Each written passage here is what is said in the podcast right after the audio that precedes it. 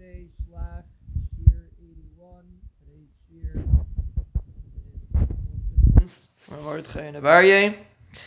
And the question is if a person is, let's say, doing a business deal or doing some kind of investment, and if the investment goes through, he makes money. If the investment does not go through, he does not make as much. What's his approach? Let's say from a bitachon standpoint or from a davening standpoint.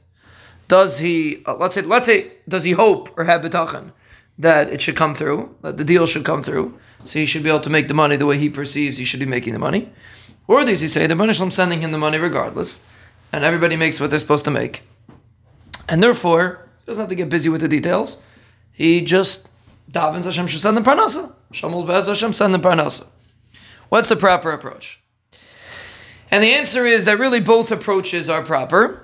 It means it, definitely if a person has shalom lost a deal, he definitely should use the other approach that the Ribbono Shel Olam is sending to him regardless and nothing's changing. That's for sure.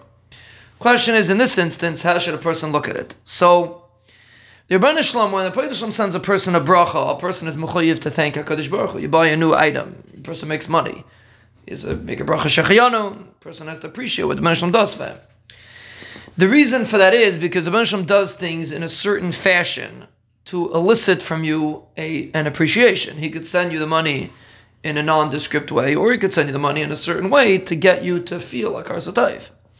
So technically speaking, a person could just have bitachon, and if a person, for a beginner in bitachon, or if we're all beginners, but if a person doesn't feel his bitachon is so strong, he should just have bitachon. The Moshe will send the panas that he needs and finished. You know, there's no, there's no inyan b'chlal that a person necessarily has to root for the outcome that he specifically wants. Not, not really specifically an inyan, but if a person, either if a person does get the money that way then even though technically he's supposed to get the money anyway, but no, the Benishim sent it to him. The Benishim wants Dakar Satayv, that he should appreciate that the Benishim sent it to him.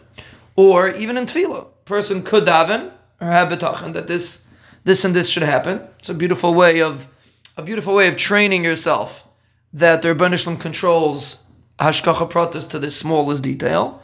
But you don't have to do that. And if you feel you're going to get frustrated, and if they don't win, you might get upset, then don't do that. Then just rely that the Ben will send you the parnasa and finished. So there's nothing wrong with approaching it that you want this deal to go through. You want this to be the kli that the Shalom sends you your parnasa from. But at the same time, a person feels that it'll be easier for him, so to speak, to have a proper balanced approach to the Ben Shalom, so then you could just have bitachon, which is true, that the money's in her come regardless, doesn't make a difference if the deal goes through or not.